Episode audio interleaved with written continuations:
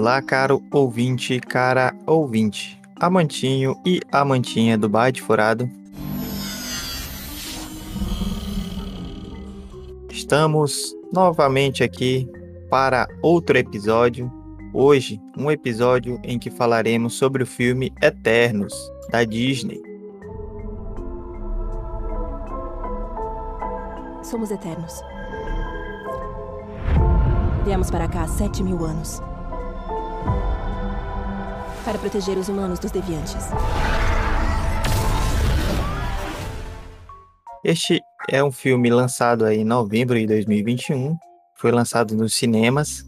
E que a gente demorou um pouco para assistir, porque era um período que a gente ainda não estava indo aos cinemas. Ainda estávamos reclusos nas nossas casas. Mas hoje, todos aqui presentes assistiram. E vamos comentar sobre esse filme com muito spoiler. Lembrando aí, você que ainda não assistiu, dá lá uma assistida nesse filme e volte aqui para nos ouvir. Mas se você quiser ouvir os spoilers também, seja bem-vindo. Alerta de spoiler, alerta de spoiler, alerta de spoiler, alerta de spoiler. Então estamos presentes, eu, Ryzen, nosso querido Fink, eu e o nosso querido Thomas. Fala, baitinhos! Como de costume, como de praxe, vou fazer aquela abertura falando um pouco sobre este filme, do qual falaremos hoje, que é Eternos. É um filme norte-americano de super-herói, baseado na equipe de mesmo nome, né? A equipe dos Eternos, da editora Marvel Comics. A gente fala bastante aqui da Marvel, parece que os baitinhos gostam de falar da Marvel. E é um filme produzido pela Marvel Studios e distribuído pela Walt Disney Studios Motion Pictures. É o 26º filme do universo cinematográfico Marvel, o UCM. E este filme, especialmente, é dirigido por Chloé Zhao, né? A Chloé Zhao, que recentemente aí ganhou um Oscar pelo filme Nomadland. E ela também coescreveu o roteiro junto com outras pessoas aí que tem um nome difícil, eu não vou falar agora. Vou falar só o começo aqui do nome, que tá mais fácil. O Patrick, o Ryan e o Matthew. E, assim, esse filme ele é estrelado, né, por uma série aí de atores e atrizes bacanas, né, espetaculares. Temos a Gemma Chan, Richard Madden, Komai Nanjiani, Leah McHugh, Brian Tyree Henry, Laurie Hidloff, Barry Keoghan, Don Lee, Harris Patel, Kit Harington, Salma Hayek e Angelina Jolie. Então aí a gente tem um elenco bacana, tem pessoas novas, né, mas que com um bom carisma, e temos aí pessoas já bem conhecidas, né, como Kit Harington, a Salma Hayek e a Angelina Jolie, né, essas duas últimas então são aí das antigas, digamos assim.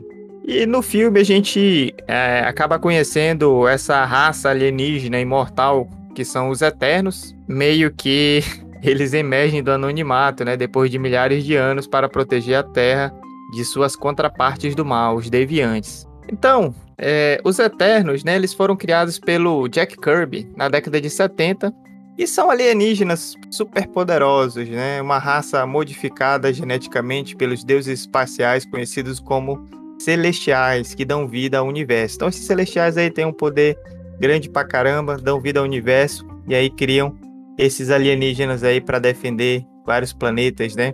Depois a gente vai conversar mais sobre isso, mas inicialmente é essa a ideia. Então, os Eternos, eles têm algumas características bem interessantes, né? Como a imortalidade, a manipulação de energia cósmica.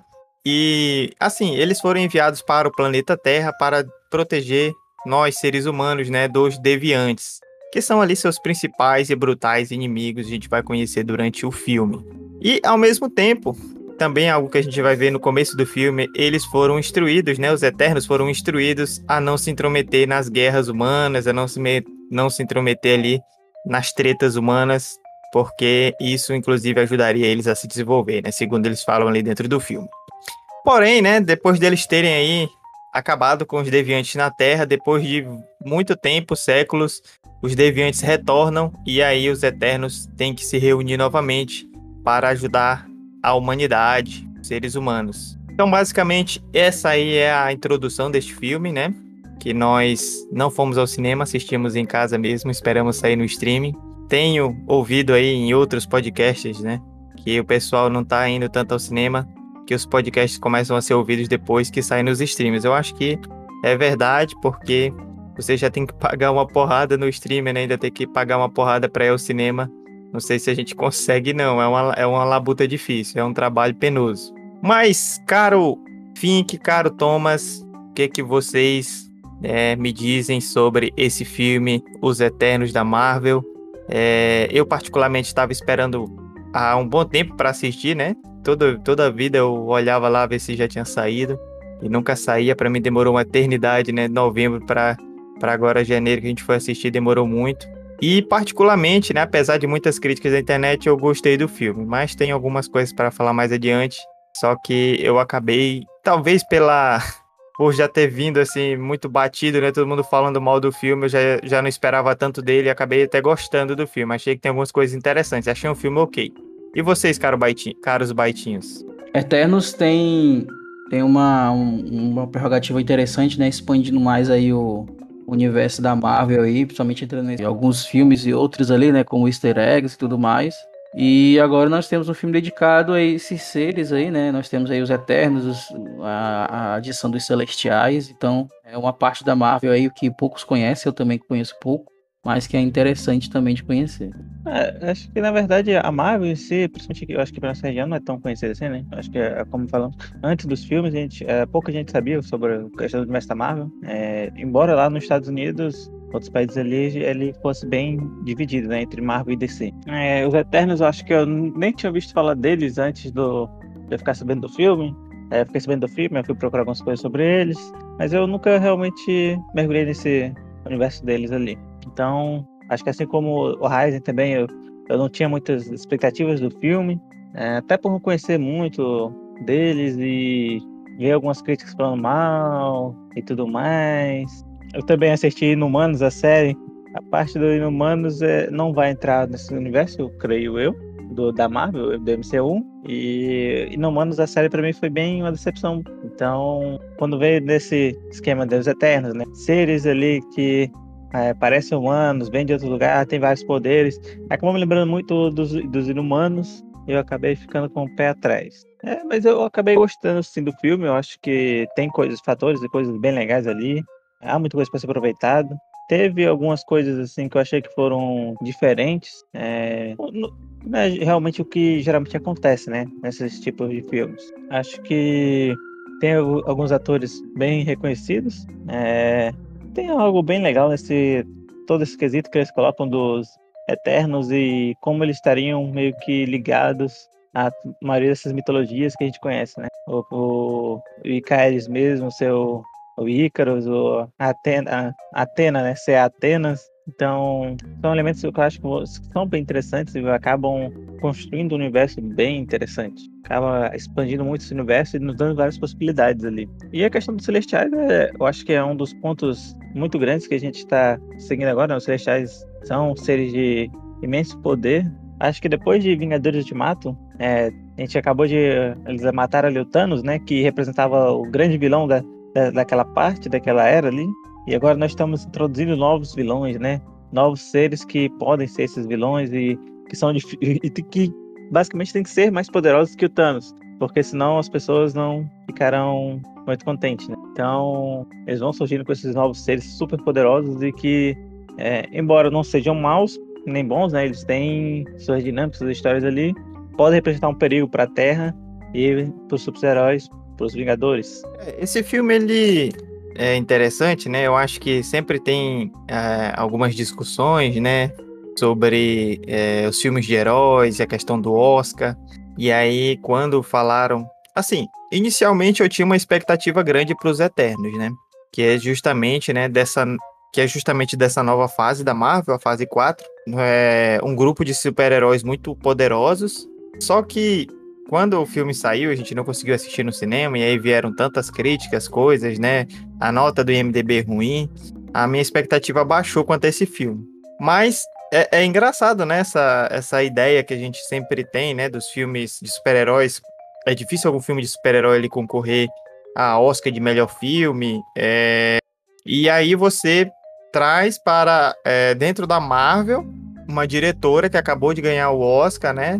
Na verdade, ela estava forte concorrente, depois ela ganhou o Oscar. Você tem, assim, um filme de super-heróis. Quem assistiu Nomadland vai ver que é um filme totalmente contrário a esse, né? É um filme quase documentário e é um filme que não tem nada de superpoder e é um filme lento. Então não tem luta, não tem ação, muito difícil ter alguma coisa lá. Então é uma pegada totalmente diferente desse que a gente tem. E aí a gente fica um pouco pensando, né, qual foi... Por que trouxeram a Chloé Zhao, né, para esse filme? Agora sim, ela tem muita qualidade, ela é brilhante, né? Então ela consegue realmente desenvolver um filme bacana. Só que tem algumas partes realmente que talvez foram corridas demais nesse filme. Eu acho que normalmente a gente é apresentado aos super-heróis individualmente e vai conhecendo a história deles e desenvolve vários filmes. E aí que a gente reúne esses super-heróis lá nos Vingadores, né? E aqui a gente tem uma porrada já, a gente já tem um grupo de super-heróis, né? Cada um tem os poderes e aparentemente, né, nos quadrinhos eles são mais poderosos, não tem tanta profundidade, mas pelo que a gente percebe, parece que aqui no filme eles não são tão poderosos quanto nos quadrinhos. E a gente tem, assim, a introdução a esse universo dos Eternos, né? Esse grupo, essa galera aí, de uma forma muito rápida. Então, em um filme, eu acho que a gente correu muito, porque teve muita coisa ali dentro que talvez pudesse ter sido... Podia ter nos sido apresentado de forma mais lenta, para a gente conhecer melhor os personagens, entender melhor. E aí a gente tem um pouco das críticas, eu acho, do filme. Mas, no geral, eu gostei. Achei que não teve, assim, nada que... Porque o que é que acontece, né? Depois que o filme saiu no cinema, muita gente começou a falar mal mesmo, detonar, que era o pior filme, que era não sei o quê. Realmente eu não acho que é o melhor filme da Marvel, não acho que é um filme assim que eu vá recomendar, você tem que assistir esse filme, que esse filme é o imperdível da Marvel, mas também não vi como um filme ruim, assim, de dizer que é o pior, que não presta. Acho que tem muita coisa bacana, né? E aí, pra dar prosseguimento aqui, eu acho que a gente pode... como a gente tem feito de costume, né, conversando um pouco sobre os elementos do filme. Então, no começo, nós temos aproximadamente 5.000 anos antes de Cristo, né, os Eternos, eles são enviados na nave Domo, para a Terra pelo Celestial Arishem, né? Então, a gente tem esse Arishem, que é o Celestial ali, meio que, digamos assim, toma conta da Terra, né, e manda esses Eternos lá para proteger a Terra e exterminar os invasores deviantes. Então, ao longo de alguns milênios, né, eles vão lá protegendo a Terra, eles fazem várias coisas, né, mas eles tentam não interferir ali no desenvolvimento da população. Eles tentam ao máximo, né, só lutar contra os deviantes, mas deixar a população por si se virar. E aí, a gente tem um período ali, em 1500, que eles exterminam os deviantes, né? Exterminam com os deviantes e acreditam que não existem mais deviantes. Depois, mais à frente, a gente vai entender porque ainda existem, né? A gente vai entender mais lá na frente. Então, quando eles exterminaram os deviantes, meio que eles fizeram assim, olha, nossa missão tá cumprida, né? Vamos só esperar agora o Arishem nos chamar para nós irmos para o nosso planeta natal. Eles ficam esperando aí cerca de 500 anos, né? Aproximadamente, para que o Arishem os envie de volta. Então esse mais ou menos é o começo que a gente tem ali, e olha que a gente passou milhares de anos aí, né, foi muito rápido, e a gente meio que passou isso só no comecinho do filme. E aí, o que vocês acharam dessa história no começo? Interessante, né, eu achei muito assim, eu vejo que esse filme ele trouxe muitos links, né, links de tipo assim, a mitologia humana, ela foi baseada na questão dos Eternos, né? Nós vemos ali, além da mitologia, alguns fatos, né? Como, por exemplo, né, nós temos ali esses deviantes muito similares aos dinossauros ali, né? Tanto é que não tá vindo do mar. Enfim, atacando os humanos ali. Então, eles protegem os humanos ali para que eles continuem vivos, né? Mostra essa questão do poder deles, né? Fazendo muito bem a alusão aos deuses da mitologia grega, né? Nós temos ali, como o Fink falou, temos muitos ali que parecem por demais com esses deuses, né? E eu achei interessante o começo, a proposta ali, eu achei interessante, achei legal a introdução, explicando um pouquinho. Eu achei também muito bom o jeito que colocaram o filme, né? nesse sentido, tipo, eles colocavam o que estava acontecendo no momento e depois eles colocaram o que foi aconteceu lá no passado para se desenrolando a história. Foi a mesma estratégia utilizada em Shang-Chi, eu gostei bastante. E esse eles fizeram também a mesma estratégia. Então essa introduçãozinha aí foi legal, foi interessante ver eles chegando, né? A gente vê que eles têm uma tecnologia muito grande, que cada um dos seres ali dos Eternos, eles têm uma característica específica, né? Ou podemos dizer, um poder específico. E essa união deles fazem com que eles sejam uma equipe que consiga aí fazer grandes feitos, né? Gostaria de ter visto eles lutando não somente com esses deviantes, né? Mas também com outras forças aí, ou outras situações, né? Mas vamos ver pra frente. Acho que realmente não daria pra ter percebido essa questão deles lutando com outros seres, porque se a gente pegando a história do filme ali, eles são basicamente feitos para enfrentar os deviantes, né? Que são ditos para não enfrentar os problemas humanos. Mas acho que eles fizeram esse começo realmente assim, mais para a gente apresentar realmente os Eternos ali, né? Esse começo foi o que basicamente já era para dizer assim, esses são os Eternos. De certa forma, quando eu estava assistindo, eu fiquei pensando muito me lembrou muito um pouco do Esquadrão Suicida que falhou. O primeiro Esquadrão Suicida, né? Não o segundo. O segundo foi bom. Porque naqueles quadros, uma das coisas que o pessoal reclamava muito é que tínhamos ali vários personagens que participavam dos Esquadrão Suicida, eles não prestavam a história deles, né? Então, tipo, alguns deles morriam e a gente ficava tipo, e aí? Nem curtia esse cara mesmo, nem sabia nada desse cara. E já no Eternos ali, acho que a gente ainda tem ainda mais personagens que no Esquadrão Suicida 1, e a introdução deles é bem curta mesmo, né? Então, eles acabam apresentando mais depois, quando eles meio que vão reencontrando cada um. Mas assim, eu acho que realmente ficou meio fraco nessa questão de apresentação. Poderia ser, acho que talvez, por um problema que o Heisen também citou aí, que é justamente que nos Vingadores a gente teve, tipo, Homem de Ferro, Hulk, Capitão América, Thor. Teve filme de cada um, menos do Gavião e da Viúva Negra. E depois tivemos os Vingadores que juntou todos eles, né? Pegou todo mundo que já tinha aparecido foi pra um filme. Que aí deu tempo de desenvolver mais a história. Talvez... inclusive, acho que é algo que eu tô achando legal nessa nova fase, que é justamente eles colocarem as séries. Talvez Eternos fosse melhor ser uma série, justamente nesse quesito, né? Porque assim eles iam nos apresentando ali um primeiro episódio, uns dois primeiros episódios pelo menos, eu acho, só dessa história mais antiga deles, né? Como eles chegaram à Terra, tudo que eles viviam, parte do que eles viveram ali, e os problemas que eles viveram, e como eles acabaram com os deviantes, até porque, na verdade, dá pra fazer um filme só dessa parte antiga deles enfrentando esses deviantes, né? Porque deve ter sido muita coisa, deve ter sido muitas brigas pra eles realmente conseguirem exterminar esses deviantes, né? Ou quase exterminar. E seria algo interessante pra eles explorar e pra gente ficar sabendo mais deles, pra gente pegar um apego maior por eles. E eu acho que realmente se a gente fosse uma série, assim, dá pra gente encaixar melhor isso. E já que eles já estão fazendo tantas séries, né? Isso realmente eu acho que eles poderiam começar ali esse novo grupo como uma série, até para criar uma pequena divisão entre eles, os Vingadores, né? Depois talvez fosse expandindo para filmes e tudo mais. Eu acho que é justamente porque eles querem fazer essa questão de ser filme, né? Eles foram direto para os filmes.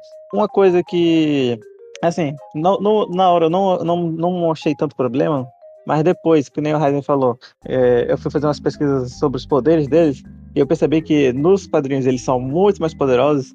Aí eu fiquei tipo, pô, mas aí é paia, né? Porque, tipo...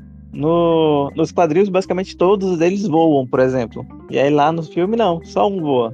Aí ficou meio... Eu realmente comecei a achar que ficou um pouco fraco nessa questão dos poderes ali. Nerfaram os caboclos, nerfaram.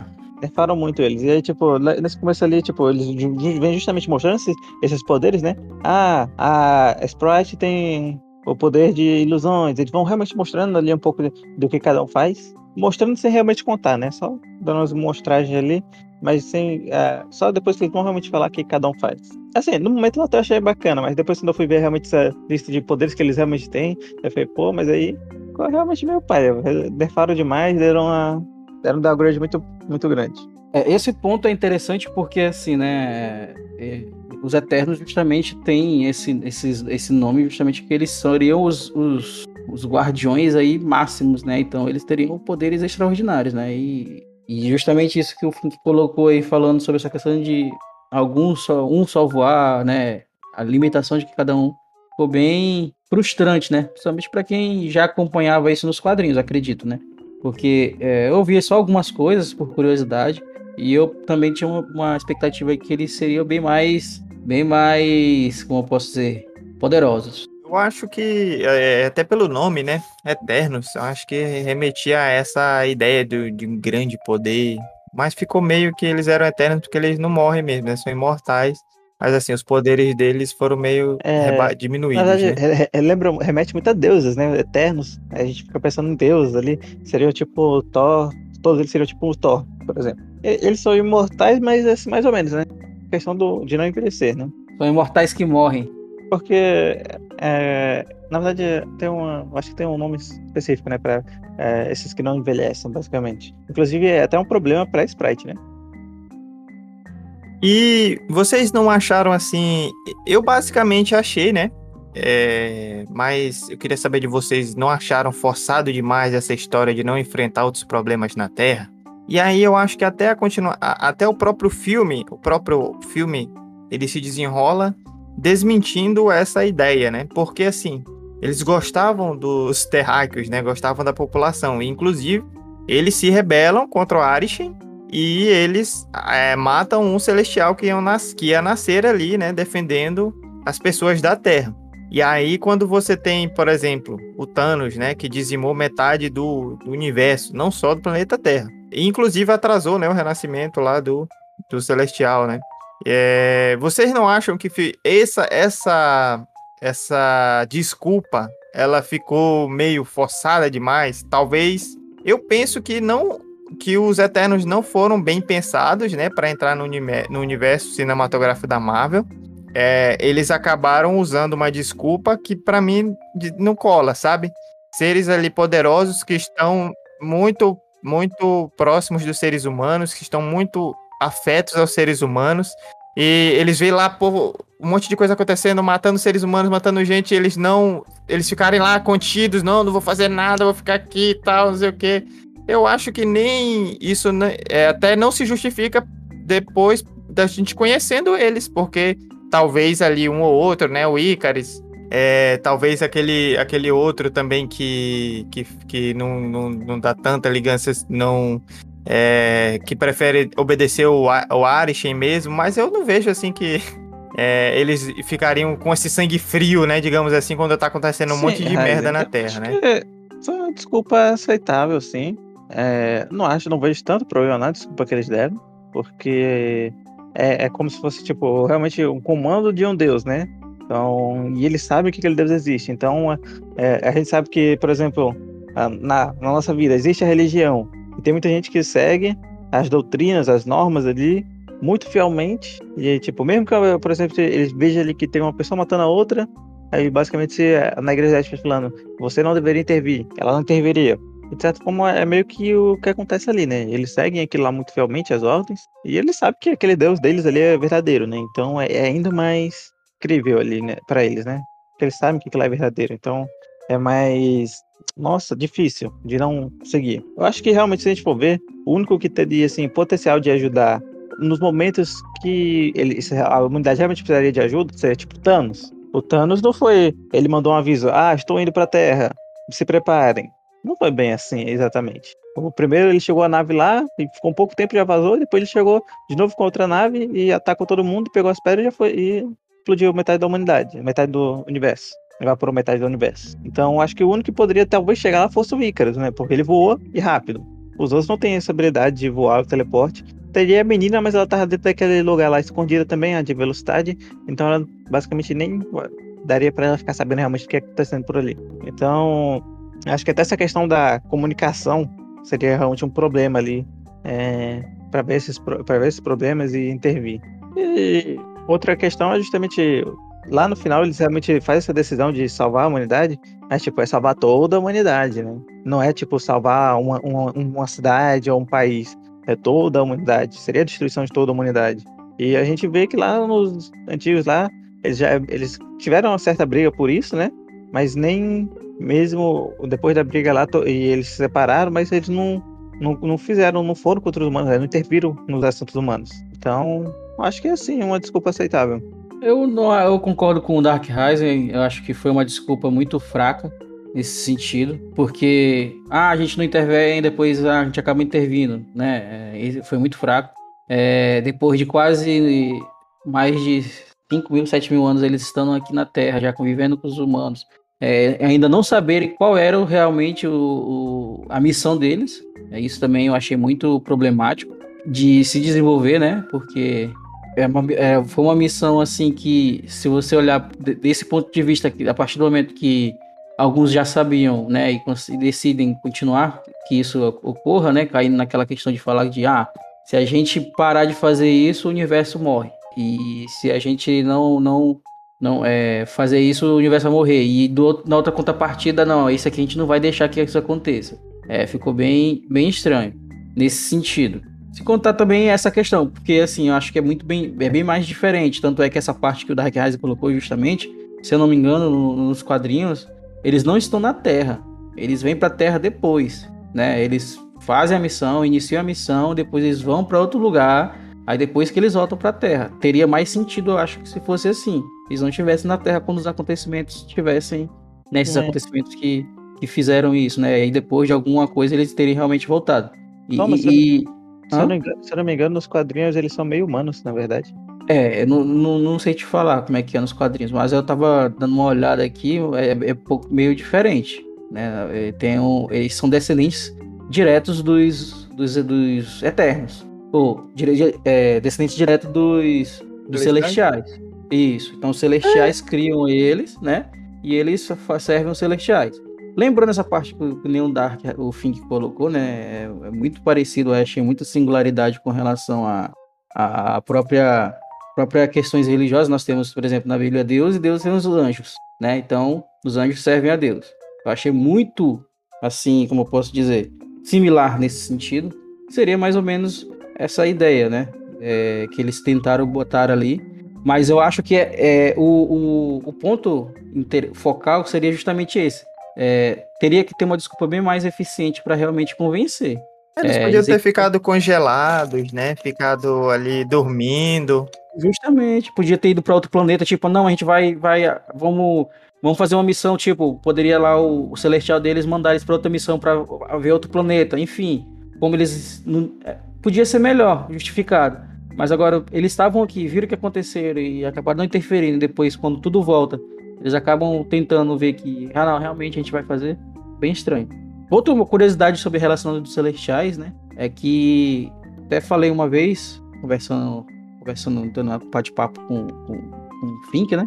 Que na Terra teria 2 Celestiais, né? Então, segundo nos quadrinhos que eu tava lendo lá, o pessoal falando e comentando, um primeiro Celestial teria vindo pra Terra e ele teria, tipo, se sacrificado para que a Terra produzisse vida. E esse segundo Celestial, que seria esse que iria renascer, que seria produzido e depois acontece o que a gente vê lá. Isso faz com que realmente...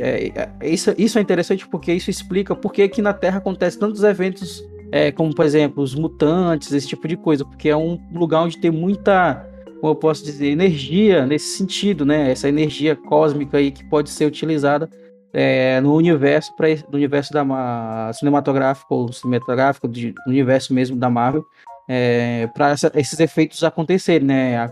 Ocasiões e situações inexplicáveis. Os botões, na verdade, são um experimento dos Celestiais, assim como os Eternos. Só que justamente. E na verdade, nos quadrinhos, o Tiamat, né, que é o Celestial do final do filme, ele foi banido pra Terra por um crime. Porque assim, né? Tem os Celestiais, antes de existir os Celestiais, eles falam que existia uma energia. Aí essa energia criou os Celestiais.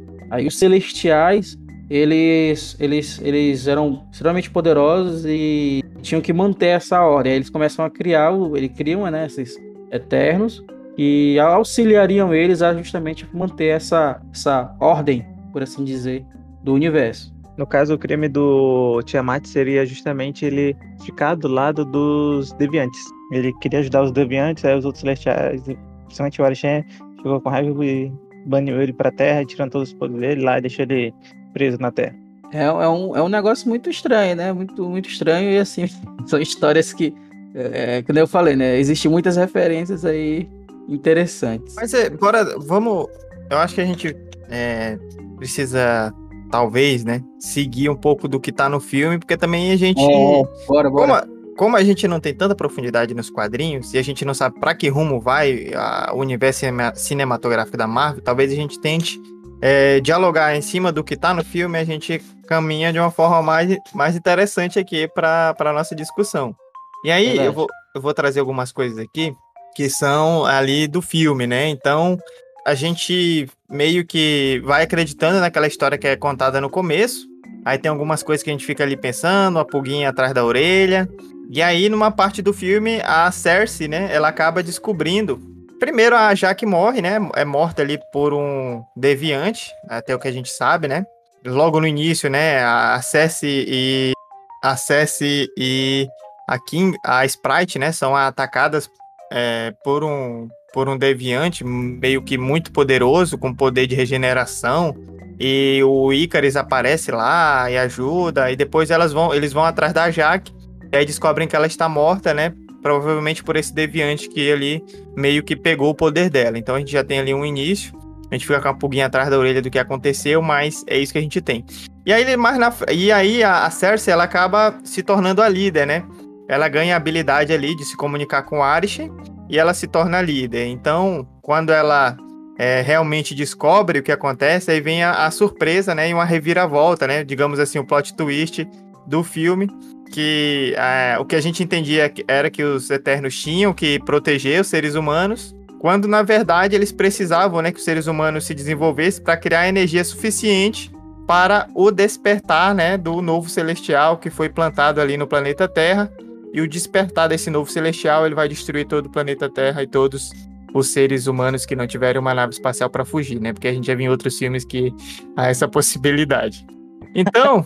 Quando a gente vai descobrindo essa história, então a gente vai descobrindo outras coisas, né? Os deviantes, eles não estão ali por acaso. Na verdade, os Celestiais também criaram os deviantes, né? Eles são uma criação dos Celestiais, uma criação, digamos assim, que deu errado, né? Era para os Celestiais protegerem ali essas vidas inteligentes nos planetas, mas eles acabaram... Os deviantes se desviaram e aí acabaram... do propósito. Acabaram matando os seres inteligentes, né? E aí eles têm que criar... os Celestiais, e aí a primeira também, momento que a gente fica assim, caraca, né, os Celestiais, eles não são humanos, nem são extraterrestres, na verdade eles são robôs, né, eles não têm propriamente, não são seres vivos propriamente, eles são uma espécie ali meio sintética criada por esse Celestial, aí ficou meio dúbio, assim, o que eles são, enfim, né, porque eles são... Eles fazem parte do cosmo.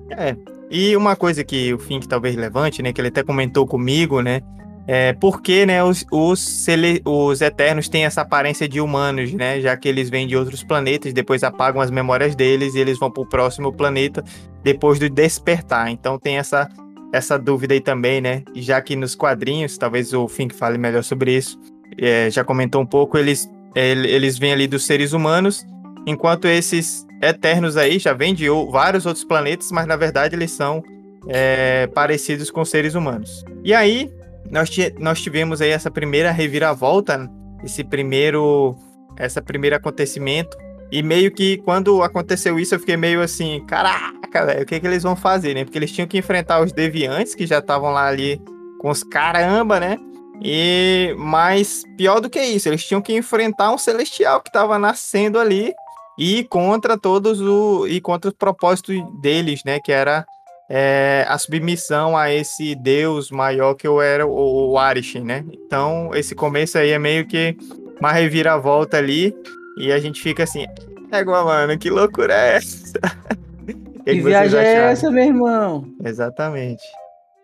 Eu acho que foi interessante esses plot twist, né? Achei interessante. O jeito que foi colocado, né? Qual era o propósito dos Eternos, né, e dos Deviantes aí, por que eles existiam, qual era o propósito deles, né, exatamente isso que é interessante, né, essa questão de criação de planeta, destruição de planeta, criação de Celestial, né, é bem complexo, né, e até que ponto uma vida precisa de que outra vida entre no lugar para que exista, é algo aí bem complexo aí, que justamente fez com que eles se dividissem, né? Tanto é que uns estavam a favor de que não, o planeta já está desenvolvido, a gente não vai destruir ele por conta de ver, né? Vir um outro celestial. E pelo que eu entendi, um ponto interessante também é que eles não lembravam, né? Quando acontecia essa questão do despertar, eles voltavam lá para onde estava o celestial. Como é que é o nome dele? Eles tinham uma memória apagada, né? O Arishem.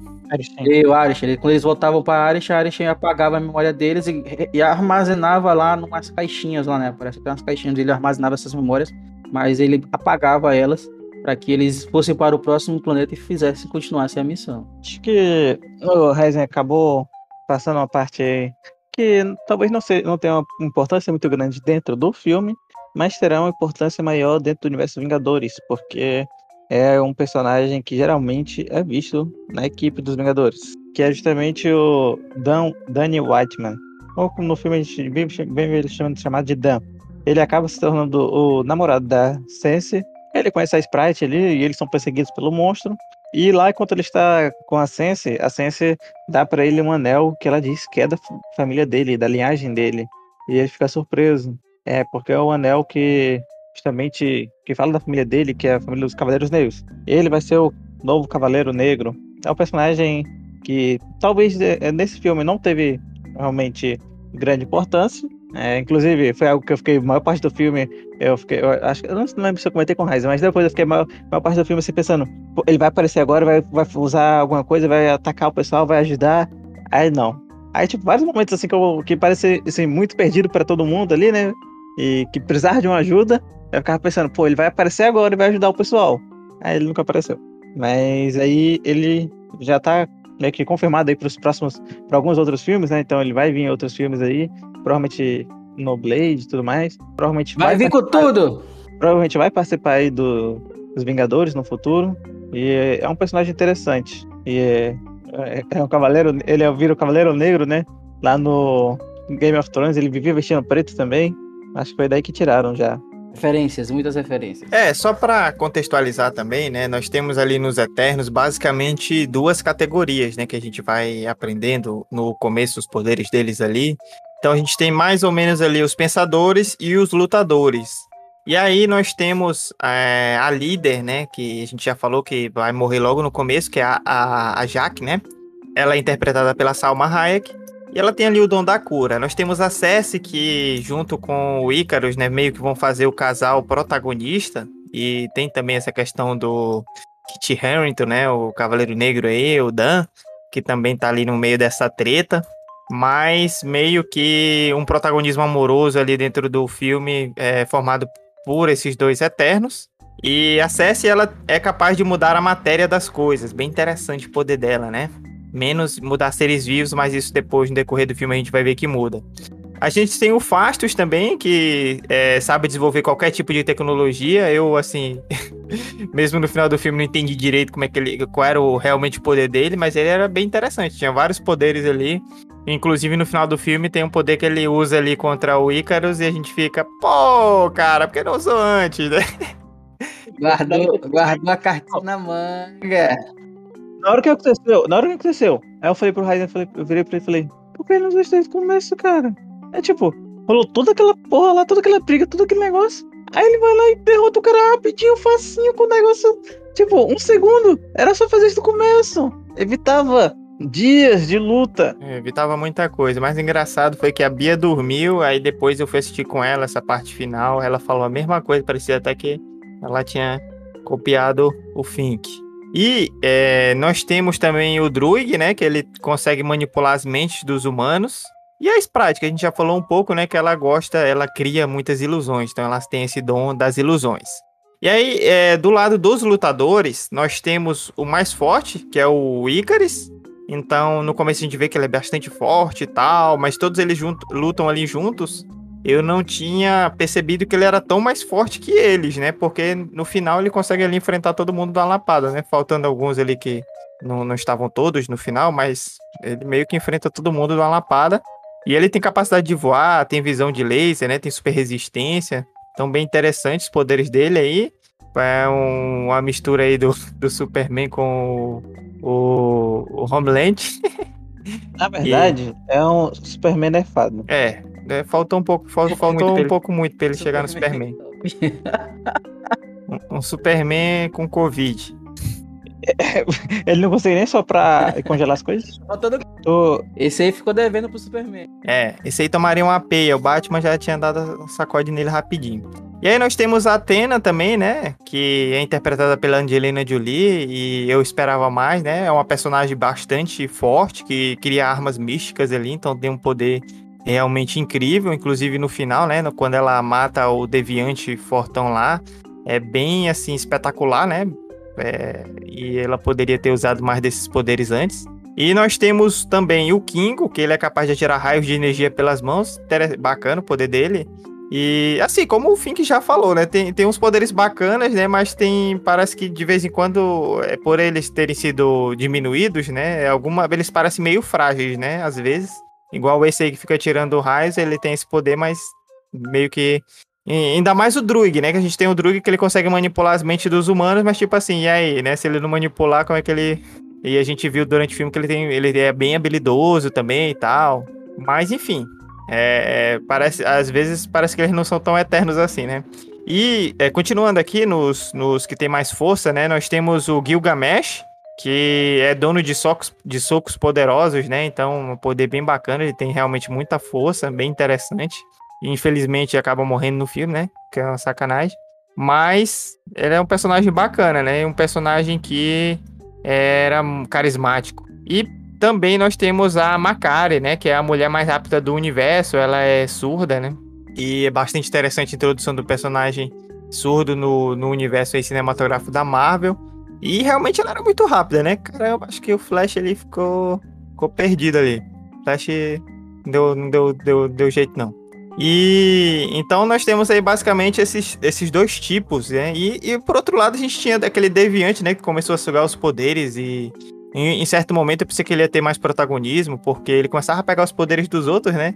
E depois que ele pegou o poder do Gilgamesh, eu falei, caramba, agora ele tá super fortão aí, já tinha pegado o poder de regeneração lá. Falei, caraca, rapaz, agora ele vai fazer alguma coisa, mas eu acho que não deu certo pra ele, não. Deu ruim. Ah, falou, né? Acho que tu tá confuso. A Makkari não tem nem uma pontinha do dedo da velocidade do Flash. No último filme da Liga de Justiça, o Flash correu na velocidade da luz, rapaz. Superou a velocidade da luz e voltou no tempo. O cara é rápido demais. O cara é monstro. Pois é. E aí, dando prosseguimento, né, ao que a gente estava contando da história, então eles, depois de descobrirem a verdade, eles meio que se reúnem ali e decidem enfrentar o Deviante, né? Eles vão, na verdade, tem uma ideia de fazer o Deviante dormir para depois pensar o que eles podem fazer, né? Deviante e nesse momento que eles estavam fazendo esse... O quê? Não, tu não, tá Celestial já. Celestial, falei Deviante? Foi. Mas porque eles realmente estão se reunindo para enfrentar o Deviante, não o Celestial. Aí depois que eles se reúnem, que eles descobrem o negócio aí. Ah, mas não dá pra falar o filme todo, senão vai ficar longo demais, né? Mas enfim, eles queriam primeiro se reunir, né? Eles queriam se reunir primeiro pra enfrentar o Deviante, né? Eles queriam unir forças porque eles viram que os Deviantes começaram a fazer algo que eles nunca tinham feito, né? Que era absorver um poder de um deles, né? Tanto é que o primeiro, aquele diferente que aparece tem o poder da cura. E acaba que eles agora desenvolvendo mais essa característica aí de até um tentando falar lá em um deviante, coisa que eles nunca viram um deviante fazendo. E é interessante isso, porque eu ficava imaginando, mas como é que eles conseguem pegar o poder deles, né? E aí, acho que assim, uma das justificativas é justamente que eles são criados da mesma, como eu posso dizer, da mesma matéria, por assim dizer, né? Só que uma é criada por uma função, outra é criada por outra. E essa absorção, então, faz sentido, né, na minha cabeça, no que eu entendi do filme. Na verdade, eu acho que faz sentido porque os deviantes, eles estavam evoluindo e se adaptando. E aí, eles meio que... Justamente essa questão de se adaptar e evoluir ali, eles poderiam sugar as coisas para se melhorar. Mas aí, né? A questão de eles sugarem, além de sugar as coisas, eles sugarem o poder daquele, por exemplo, de algum Eterno, por exemplo, que eles pegam, eles absorviam a habilidade dele. Então, quer dizer... que eu entendi que eles são da mesma matéria, por assim dizer. Então, quer dizer, tanto é que aquele deviante que absorve o poder dos... São três, né? São três ou é dois? Só o poder de dois, ele tem a da, ele pega o poder da Ajak e pega o poder de Gilgamesh. Dos dois. Ele começa já até mudar, né? Ele já fica agora, ele consegue até falar e conversar com as pessoas, né? Com os humanos. Ele pega mais que os poderes, ele pega as memórias também. Né? E isso é interessante. E ele é o Kro. Ele é conhecido dos quadrinhos. Mais uma curiosidade. E no meio dessa luta que a gente viu, né? No meio dessa correria de eles entenderem ali o que estava acontecendo, eles acabam descobrindo justamente esse impasse que existia, né? Ikaris queria continuar com a missão, né? Tanto é que quando a Ajak, que era a líder deles ali naquele tanto de tempo que estava ali, decidiu, depois de tanto tempo, né? Ela fala que ela participou de vários despertares aí, né? E ela decidiu, falou, não, eu vou ficar do lado dos humanos, porque eles apresentaram algo diferente, né? Eles tinham algo diferente que os outros seres que eles tinham observado não tinham, né? Por exemplo, quando deu a questão do blip, né? O blip lá, o evento do Thanos, eles conseguiram mudar isso, né? E trazer tudo de volta. E então ela ficou muito surpreendida com o que os humanos poderiam fazer e aí decide ficar... apoiar os humanos nesse sentido, né? Ele não destruir aí, continuar com o plano. E aí o Ikaris não, ele quer continuar com o plano. E aí eu vejo também que é outro plot twist aí, né? Um deles aí querendo, por assim dizer, ser o vilão. Enfim, acaba que... encontrando esses deviantes restantes e joga ela lá e ela acaba sendo absorvida pelo deviante e morre, né? E isso linka aí com tudo aquilo que aconteceu. E aí eles acabam entendendo, né? Quando a Sersi pega os poderes, ela começa a entender mais, né? O que o Celestial queria e qual era a pretensão dele, né? Pelo que ele fala ali, ele sempre foi claro na missão, né? De que eles tinham. Mas ela acabou caindo nesse impasse, e aí começa a compartilhar com os outros, né? Que pelo visto nenhum deles sabia qual era a missão deles ali. E isso eu também achei muito estranho, né? Muito estranho nesse sentido. E aí então eles acabam agora sendo que ir atrás de alguns deles que estavam afastados, que decidiram se afastar e ficar de boa e esquecer tudo isso e viver como humanos, né? Nós temos aí, como foi falado, do Fastos, que tem uma habilidade muito grande de criar coisas, né? Desenvolver tecnologias. E acaba criando ali a partir daquela tecnologia Tava junto com a Sersi, né? De desenvolver um dispositivo onde eles conseguiriam se conectar. E através da conexão deles, né? Eles conseguiriam ali fazer que eles ficassem mais fortes, né? Por assim dizer. Eles se uniriam e virariam somente um, né? E isso daria... a ideia é que isso daria o poder suficiente...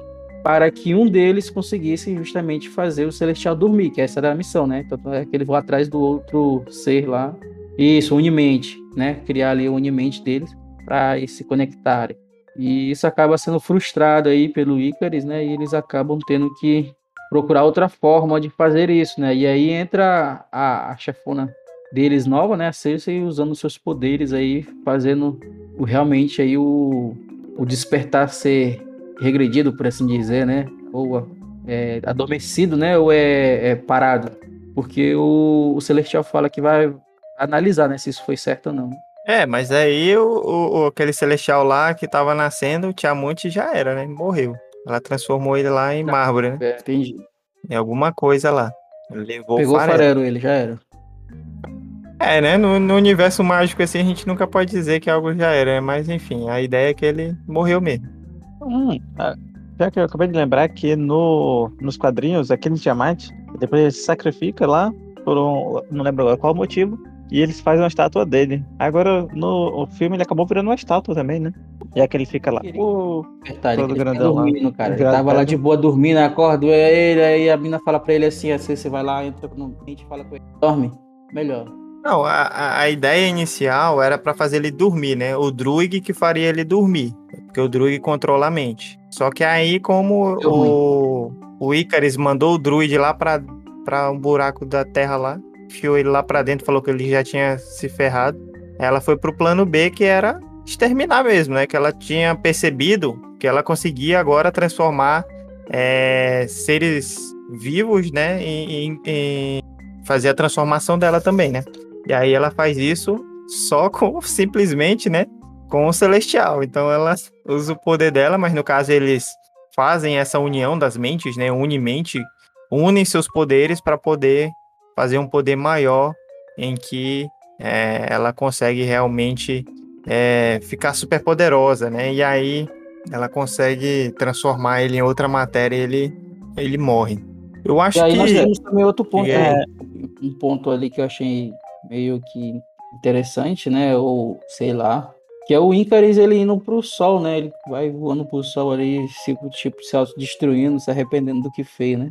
Eu também não entendi qual foi a dele, não, mas ele se suicidou mesmo, né? Foi lá pro sol. É, ele tipo assim, viu que fez besteira, né? Ele falou, não vou ficar mais vivo. Prefiro morrer do que perder a vida. Ele cumpriu aquilo que ele foi programado a fazer. O Ikaris se joga no sol e morre, se queima. Voa de perto demais do sol e... Mais referências. Já que eu falei disso, vale lembrar que nem sempre, porque eles têm pouco desse negócio ali, não quer dizer que não existam deuses, porque existem sim deuses, tipo Thor lá e tudo mais. Inclusive no Thor vai aparecer o Zeus agora, e provavelmente no futuro é bem provável que apareça o Hércules. Se não me engano, o Hércules faz parte por um tempo dos Vingadores. Não estou enganado, mas posso estar confuso. Que viagem é essa, meu irmão? E aí, é o Hércules ou o Ares? É um dos dois. Então, tipo, existem os deuses gregos também, e existem outros deuses ali, vários outros deuses. Que o Ares então, não só porque os Eternos têm essa configuração ali de aparecendo nas histórias antigas, como se fosse a mitologia, não quer dizer que não existem os outros deuses. Não se confunda. Então, quando apareceu os Zeus lá, é os Zeus mesmo, no Thor, Amor e Trovão. Eu entendi, agora eu saquei. E voltando pro Ikaris. Nos quadrinhos, o Ikaris é basicamente o personagem que tem um poder específico que permite ele realizar seguidamente. Então, é uma das coisas que torna ele o mais forte também, e o líder da equipe lá. Ele realmente é basicamente o único que é capaz de usar esse poder. Uma coisa interessante que eu até comecei a falar e não falei, né, que eu acho que tem que ficar um pouco claro, talvez, é que os deviantes, né, eles tinham sido extintos, né, e eu acho que parece uma cópia de outro filme que a gente assistiu, mas eu nem vou falar para não dar spoiler, só que alguns deviantes tinham caído lá na parte gelada e tinham ficado presos lá, né, congelados. E aí os filhos da mãe dos humanos, né, com essa parada do aquecimento global, conseguiram descongelar os deviantes aí, por isso tem esses novos deviantes, né. E é interessante que é uma cagada atrás da outra, né? Porque o Ikaris, ele joga a Ajak lá, e aí esse deviante lá, chefão, pega e absorve o poder. Eles matam ela, ele absorve o poder dela, né? E aí que ele começa a se transformar naquele monstrão, que vai dar bastante trabalho depois, né? Mas uma coisa assim que foi o Ikaris que seguia o plano à risca, né? Até matando a chefe, a líder ali. Ele cumprindo o glorioso propósito. Tinha um propósito. Mas ele não imaginava que aquilo ia acontecer, né? Não imaginava que ia dar tanta merda. Que o Coisa ia conseguir absorver o poder dela. Eu também penso que ele não imaginava isso daí, né? O que acabou acontecendo ali. Inclusive depois a morte de outro Eterno. Mas ele falou que ele até mataria eles, né? Para que acontecesse o resultado lá, ele faria tudo. Então, nós já fizemos aí um pouco do resumo do que aconteceu, né? Durante esse tempo em que eles estavam separados, eles criaram várias situações, né? O Fastos, ele cria uma família, né? Então, ele tem um filho adotivo, ele tá casado com... eu esqueci o nome do cara, né? Mas ele tá casado com um cara, eles têm um filho adotivo, e ali a gente tem o primeiro beijo gay, né? Do MCU... nós também tivemos o Ikaris e a Sersi, né? Eles fazem sexo ali também, né? Numa parte lá mostra eles indo lá pra pedra lá e fazendo Paranauê. Outra coisa que a gente pode falar também é das cenas pós-créditos, né? Eu acho que ali no finalzinho do filme a gente... Só uma coisa que eu achei interessante pra depois não ficar confuso na cabeça de quem vai assistir... É justamente essa questão, porque tem momentos que aparece esse desenrolar da história que a gente tá vendo, né? Depois desses 1000 anos, 6.000 anos, 7.000 anos dos eventos, quando começa o filme. E nós vamos tendo flash dos acontecimentos anteriores. E com isso a gente vai vendo a evolução dos homens, né? Nós temos ali os homens primitivos, né? Quando começa ali o filme. Lá pra metade do filme nós vamos vendo ali ele já desenvolvendo... civilizações, nós aparece ali eles lutando ali na Babilônia, né, numa grande cidade. E depois disso acontece alguns eventos e eles começam a se separar, né? Justamente por essas questões que a gente falou. De, por que a gente não pode interferir? Por que a gente não pode ajudá-los a serem melhores, né? A serem coisas melhores. E eles vão se separando. E aí justamente nesses pontos, né? Fastos fica triste, né? E essa ajuda dele na tecnologia para os humanos ser utilizada para outras formas, né? Nós já vamos lá para aquela parte onde os humanos utilizam a bomba nuclear, né? Então ele acaba desistindo de tentar ajudar nesse sentido e acaba vivendo uma vida normal. O Ikaris, né, também dá uma sumida ali. E a Sense, ela vai viver com os humanos. Ela sempre teve esse carinho ali com os humanos e acaba vivendo até convivendo, como a gente falou. E daí vamos tendo os outros aí que vão fazendo grandes coisas, né? A gente vê que a Atena, ela tá com um problema muito grande, né, com relação a memória. A memória dela ali, né, algum defeito que ela tá tendo. E o Gilgamesh vai ali auxiliar ela, né? Se ele gosta muito dela, ele vai auxiliar ela ali a manter-se lúdica, né? E a Mahaki, né? Ela acaba ficando dentro da nave e morando lá. O Kingo vai viver a vida dele sendo uma estrela lá de Bollywood, que é interessante, achei legal, né? Eu achei interessante que, assim, o elenco, ele mostra, por mais que eles sejam criados, né? Mostra muitas fisionomias de locais específicos do mundo, né? Nós temos também a própria Makkari, né? Também que ela se comunica através de sinais, né? Ela não fala.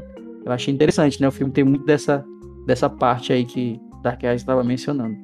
E o Druig também, ele vai e vive ali isolado, né? Na floresta, aquele grupo de pessoas na Amazônia. Eu acho que é na Amazônia, né? Que eles falam. Então, ele vive na floresta amazônica ali em algum ponto ali, isolado lá com aquele grupo dele. E todos têm certos desenvolvimento dentro dessa história, né? Pois é, e assim, que tu falaste aí, Thomas, da doença da Atena, né? Ela tem, eu acho que não ficou muito explicada essa doença dela, né? Madi Wairi. Então eles falam que é porque ela tem muita memória, né, e tal, tem muita coisa. Viveu muito tempo, né? Mas só que tem uma treta aí que é justamente... não era apagada a memória deles toda vez? Então justamente, poderia ter sido, né, um erro na formatação, né? Vai formatar o Windows e deu um erro. Inclusive, quando ela ficava meio maluca, né, começava a atacar todo mundo, ela começava a falar justamente dos problemas que ocorreram antes da formatação da memória dela, que é justamente do mundo anterior que eles vieram. Então ela fica falando, vai todo mundo morrer em tal lugar, que é justamente o mundo que eles estavam antes de eles virem pra Terra. Eu acho que o Celestial aí não usou o antivírus correto ali na hora de fazer a formatação, aí corrompeu os arquivos dela ali. Não, ele sabe o que foi? Ele não removeu lá o Fiz uma USB. Formatação profunda. Não injetou o USB, corrompeu. Não injetou o USB e puxou de uma vez, aí corrompeu. Aí uma coisa que a gente estava esquecendo de falar é que depois que eles conseguem, né, transformar o Tiamut ali em pedra, em mármore, sei lá o quê, ficou parecendo um gelo, assim, ficou meio gelado. Não entendi direito no que ele ficou transformado, mas eles mataram ali aquele celestial que estava renascendo. Eu achei outra cagada aí, porque do tamanho que ele era ali, ele não causou nada na Terra, só aquele vulcão lá.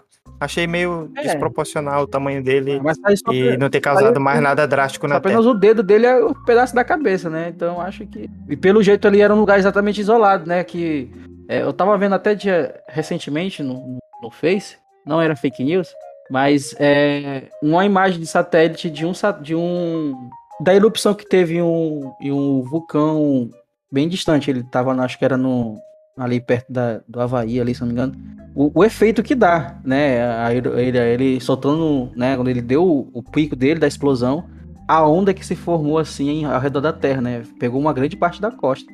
Eu acredito que só aquele dedo dele ali era para ter tido um impacto bem maior mesmo. E aí nós tivemos, né, como tu falaste, o Ikaris, ele se manda lá e voa em direção ao Sol, a gente fica meio assim, ele vai saindo da órbita da Terra, a gente fica, pra onde ele vai, né? Aí a gente vai vendo que ele vai pro Sol, né? Aí o Fink até lembrou do Superman, que às vezes ele vai lá no Sol pegar umas energiazinhas, mas como o Ikaris é o fake Superman, acho que ele levou farelo mesmo. Eu acho que, se não me engano, o roteirista confirmou depois do filme que levou farelo. Nós temos a a Sense, né, que explica ali que o Tiamut, eles, na verdade, eles descobriram, né, o Fastos, ele começa a raciocinar ali, descobre que quando eles, existe esse despertar, na verdade, eles se unem, né, ao poder daquele Celestial e eles meio que se juntam àquele poder, por isso eles não são destruídos nos despertar, né, então... Isso também fez com que eles tivessem mais poder, né? Com que a Unimente funcionasse de uma forma mais potencializada. E aí a Sense fala para a Duende, né? Que para Sprite, que ela consegue transformar ela em humana, né? Eu fiquei pensando assim, mano, por que só não envelhece ela, né? Já que ela tá com todos esses poderes aí. Por que só não envelhece ela? Mas não, ela transformou ela em humana, já que... ela não crescia, né? Então você já pensou uma pessoa ter milhares de anos, né? E ter aquela forma. Então era bem complicado, até nível de relacionamento. A gente viu durante o filme que ela era apaixonada pelo Ikaris, né? Mas com uma coisa ali que meio que não era mostrado, né? Não era manifestado por ela de uma forma mais incisiva, né? Até porque o Ikaris não era pedófilo. Mas, Heisen, eu vi uma explicação pra isso e que eu fiquei, pô, realmente faz todo sentido agora. É porque o ator vai envelhecer. Ator, né? A atriz vai envelhecer. Atriz. E então, pra eles não, desculpa, né? Pra nos próximos filmes, a Duende, a Sprite envelhecer, eles transformaram ela em humana, assim, e acompanha o envelhecimento dela. Ela pode ficar aparecendo no resto do MCU por um bom tempo. E foi uma coisa que eu fiquei pensando, né? Que pra ela seria difícil mesmo, que ela não poderia envelhecer. E aí, pra quem é mais velho, né? Pra quem já é adulto, você pode fazer uma maquiagem ali e consegue alguns anos a mais a menos, não muda tanto, né? Mas pra quem é adolescente, realmente, quando envelhece, poucos anos já tem uma mudança grande, né? Então, realmente, esse daí é sim uma desculpa aceitável. Ou se, você for um Keanu, você pode ficar 30 anos fazendo o mesmo papel e tá de boa. Tá de boa. No mesmo ano. 30 anos. Você nunca tem o... Ele não envelhece, cara. Parece que ele rejuvenesce, na verdade. Pois é. E aí a Sprite se transforma ali em humana, né? A Duende se transforma ali em humana. E aí a equipe se separa, né? Uma parte da equipe pega a nave, né? A Domo, que eles consertaram ali. Depois o Fastos, inclusive, fala que ele consertou sozinho a nave. Então eles pegam a Domo, a Atena, o Druig e a Makkari. Eles saem, né? Na nave. E vão buscar a verdade sobre o plano do Arishem. E aí a Sersi, o Fastos, o Kingo e a Duende ficam na Terra. E o Dane, né, vai lá confessar o amor dele para Sersi. Está prestes a revelar também sobre a família dele, a história difícil dele. E de repente, quem chega lá, né? O Arishem chega com tudo lá. E já arrasta os Eternos que estão lá na Terra, né? E fala para eles, faz uma abdução deles ali. E fala pra eles que vai poupar, né, ali a vida deles, mas vai analisar as memórias, né, pra ver se eles são dignos de viver, se o planeta Terra é digno de viver, porque eles fizeram essa merda, né, de sacrificar o Celestial pra salvar a Terra, então ele vai fazer esse julgamento, né, e aí depois a gente, enfim, que até pesquisou, né, pelo que o Arishem é esse Celestial conhecido por ser o julgador, né, do julgamento e tal, então a gente tem isso aí bem no finalzinho do filme, quase que a gente ia pulando. E depois, vocês querem falar alguma coisa disso? Algo interessante aí, é que eu comentei lá no começo, é que a Sense entrega pro Oden, logo no começo, o anel da família dele. E quando ele se encontra com a Makkari lá na nave, ela, a Atena, não lembro agora quem, acho que a Atena tá brincando com a espada lá, a outra pergunta pra ela, essa é a espada negra, a espada de ébano? Ela fala, não, é só Excalibur. E aí, isso também remete ao fato de eles conhecerem já a história do Dan, da história da família dele. Então, acho que a Sense já sabia, assim, o que ele ia falar.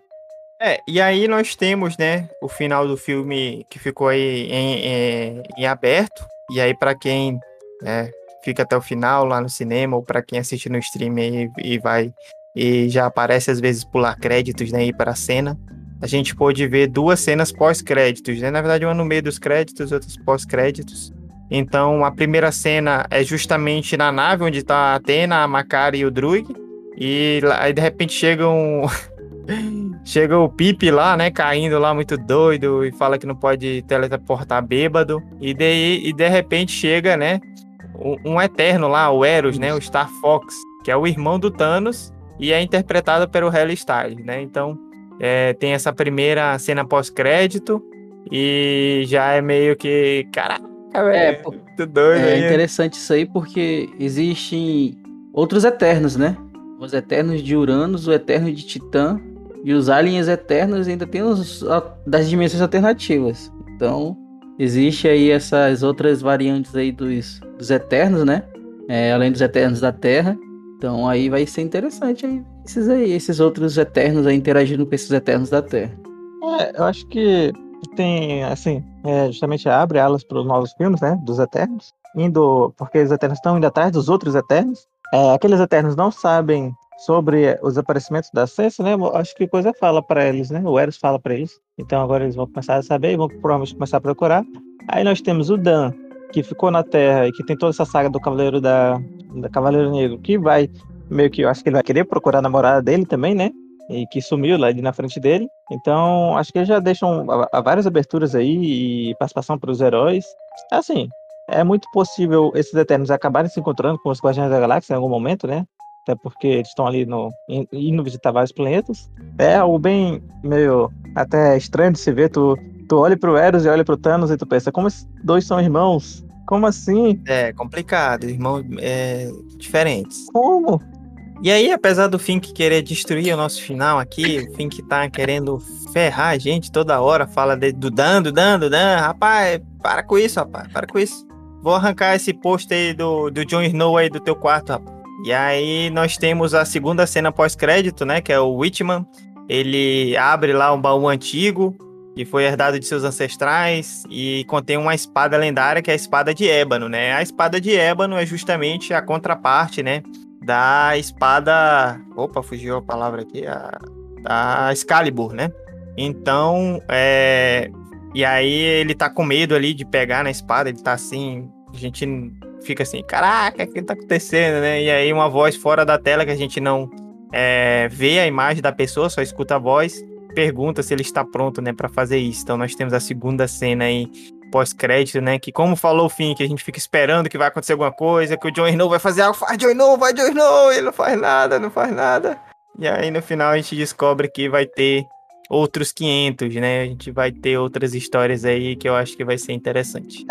Vale ressaltar que a gente tem confirmação de quem é a voz e de quem é o personagem que falou aquilo. A voz é do Mahershala... A voz é do Mahershala Ali e ele vai ser o Blade do MCU. Aí sim! Aí nós sabemos que teremos um filme do Blade saindo daqui a pouco. E como o Blade apareceu logo ali, é bem provável que o Dan apareça nos filmes do Blade. O que faz bastante sentido porque a Espada de Ébano tem muita ligação com magia. E o Blade enfrenta vampiros, que também tem muita ligação com magia. E eu acabei de ver um vídeo que fala... que deixava claro que... Não deixava bem claro, mas que... a existência de vampiros. Porque no Loki fala sobre vampiros...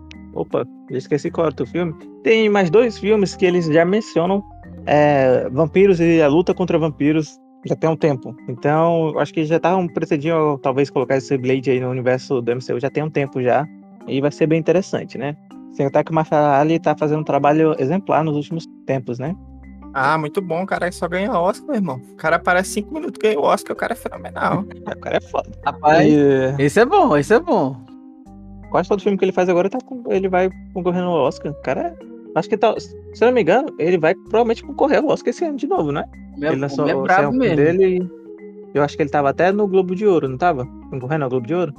Rapaz, tá colocando assunto que não é da nossa alçada no momento. Então, agora eu acho que a gente deve nos encaminharmos para a reta final aqui. Vamos chegar, a gente foi igual o Rubinho Barrichello, devagar, mas nós chegamos. E eu vou começar a falar as minhas conclusões finais e dar uma nota aqui para esse filme, né? Porque tem filme aí que a gente esqueceu de dar nota, mas agora a gente vai lembrar. E aí, eu gostei do filme e, assim... Quando surgiu, né, vai sair os Eternos e tal, aí falaram que ia ser a Chloé Zhao, aí eu falei, caramba, né, bicho, vai vir um filme muito top. Aí saiu no cinema, eu não fui assistir, aí começaram a falar mal do filme, eu falei, poxa, esse filme não vai prestar, não. Aí fiquei meio desesperançoso com o filme. Então, eu acabei gostando porque eu realmente acho que não foi um filme ruim, Eu acho que existia muita expectativa, assim como em Matrix, né? A expectativa era muito grande e acabou que não, e que realmente o filme ele ficou devendo em algumas partes, né? Porque a gente poderia ter outros desenvolvimentos, né? Eu não acho que se tornou um filme épico, assim, aquele filme que a gente vai recomendar para todo mundo, mas é um bom filme, não é um filme ruim não, tem boas temáticas, algumas coisas interessantes ali dentro. Então eu fiquei assim no meio termo mesmo desse filme. Eu gostei do filme, mas não achei assim, meu Deus, que filme excelente, ótimo, maravilhoso. Acho que devia, igual o Fink falou, né? Uma ideia fantástica aí.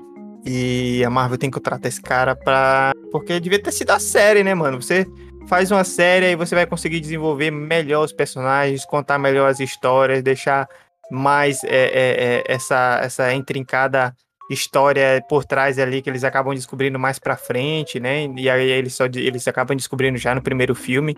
Então foi muito rápido. E eu vou dar uma nota assim, mais ou menos pra esse filme, porque eu gostei dos atores e das atrizes, né? São bacanas, achei interessante mesmo. Ainda mais que tem a Angelina Jolie, né? Ela é uma atriz bem considerada, já ganhou o Oscar aí. E eu vou dar uma nota de 7,5. Eu gostei. E recomendo também que você assista.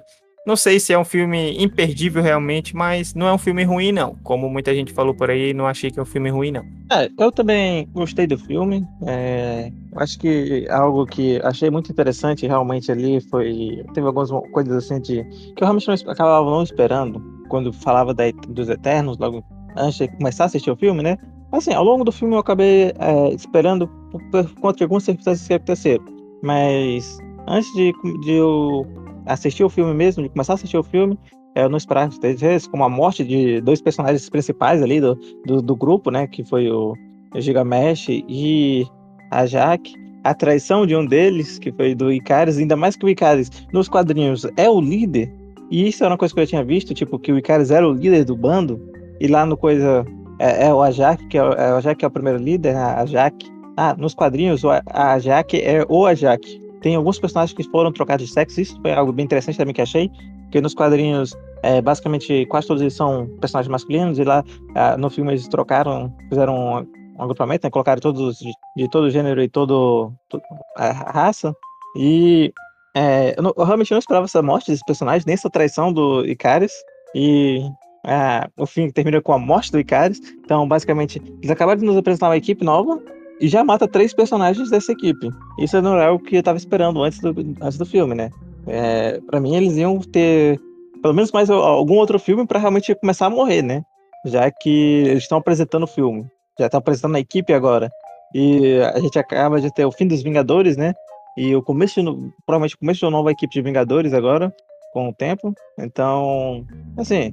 Eu fiquei um pouco surpreso ao final do filme, tipo assim, pô, eles acabaram realmente matando aqui três integrantes. A traição do Ikaris, assim, pra mim foi bem coisada mesmo, assim. Assim, ao longo do filme eu comecei a sentir realmente que ele tava meio coisado, mas acho que até eu realmente não esperava tanto assim, essa traição dele.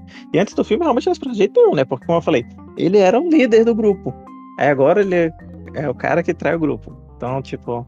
É algo bem sinistro. Eu acho que é isso, acabou se tornando o filme mais interessante pra mim. Como o Heiser falou também, surgiu muita crítica negativa sobre o filme. Uma das coisas que eu vi rolou muita crítica negativa, e eu vejo isso muito como um problema na sociedade atual, quando começaram a falar que ia ter um casal gay no filme, que é justamente o do Kingo, não, o do Fastos com... o marido, o esposo dele, que eu não lembro agora o nome, e começou a rolar uma crítica negativa pesadíssima nas redes sociais, começaram a detonar, falaram que ia boicotar o filme, então, e o pessoal nem tinha assistido o filme ainda, só porque eles ficaram sabendo que ia ter esse casal homossexual, e eu acho que esse é um problema, assim, e querendo ou não, acaba refletindo nos filmes, né, e no que será o filme, né? Com certeza tiveram pessoas que boicotaram, assim, por conta de tudo isso, eu fico até pensando se realmente vai ter uma continuação ou não. A gente sabe que essas grandes empresas são movidas pelo dinheiro. E eu gostaria sim de ter uma continuação. Por isso eu vou até dar nota 7,5 aí. Acho que é um universo que dá pra se expandir muito bem ali. Dá pra colocar muitas coisas interessantes. como eu citei aqui, os Celestiais são os criadores, basicamente, também dos X-Men. Então, já é um certo modo... Eles estão prestando vários modos aí que eles podem enfiar os X-Men nesse universo. Que é algo que eu estou esperando bastante. Apareceu os X-Men ali, o Wolverine ir para os Vingadores. Eu gostaria que fosse o Hugh Jackman, mas provavelmente não vai ser, já que ele se aposentou do papel. Mas acho que é algo realmente interessante, né, se realmente acontecer essa vinda dos X-Men para o universo cinematográfico da Marvel. E eu acho que com o fim dos Vingadores mesmo, né, da equipe anterior, esses Eternos podem nos apresentar algumas coisas bem interessantes aí, como filme de equipes, né? Vai lá, Tom. É um filmezinho legalzinho, dá pra assistir, tem muita coisa interessante aí, expande justamente essa parte da Marvel aí, que mostra aí esses Celestiais aí, né, que eram apenas referências aí de outros filmes anteriores, que muita gente queria ver como é que ia se desenrolar, e eu dou a nota 7 pra esse filme. Eu tava perguntando aqui no chat pro fim, que é a nota, que eu não ouvi, perdi na hora que ele falou. 7,5 ele falou. E o... Bem, então não ficou tão difícil assim, vocês deram a nota aí de... o Rise deu 7,5, Fink 7,5 dá 15, mais 7, 22, 22 dividido para 3 dá uma média de 7,33. Então 7,33 com certeza não é uma de maior nota, mas foi aí um filme que nós gostamos, né? Tem muita gente bacana, atores, atrizes aí... E tem uma história que poderia ter sido melhor, mas que abre muita coisa, né? A gente está na fase 4 agora e, como o Fink falou aí, a gente está em um momento em que vai se formar ali um novo grupo, né? Que vai defender realmente a Terra. Então, eu acho que é isso, caros ouvintes, caras ouvintes. Espero que estejam todos e todas bem, com saúde, assim como seus familiares. Não esqueça de nos curtir nas redes sociais, de comentar, de mandar lá temas para nós discutirmos aqui. Eu agradeço você que ouviu até este momento. Guerreirinho, guerreirinha. É isso, tchau, tchau. Wakanda Forever. Como deve ser. Que sua vida seja longa, sua morte seja rápida. Bye, bye.